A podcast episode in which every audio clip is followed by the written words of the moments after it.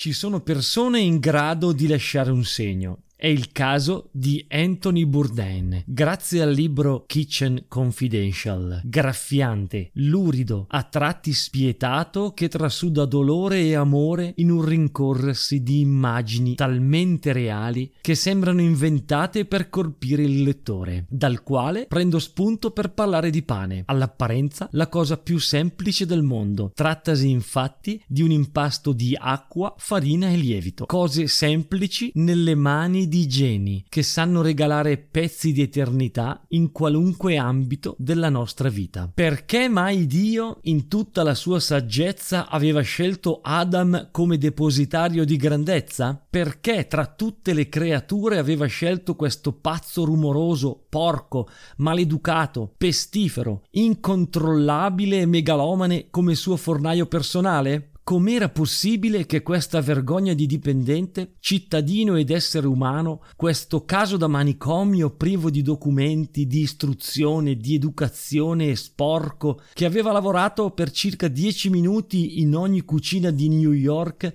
sapesse mescolare un po' di acqua e farina e fare una magia? Qui, gente, sto parlando di vera magia. Ho desiderato che Adam morisse almeno un migliaio di volte.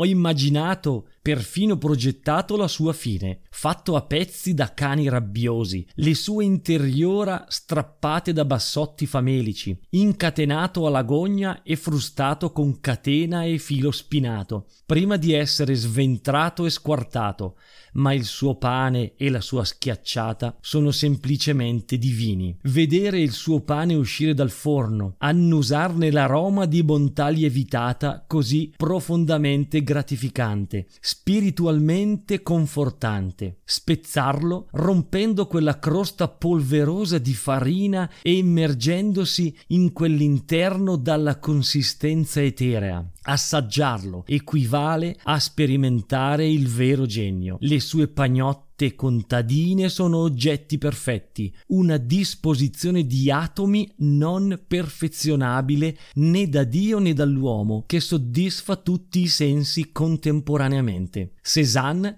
avrebbe certamente voluto dipingerle, ma avrebbe pure potuto non ritenersi all'altezza dell'incarico.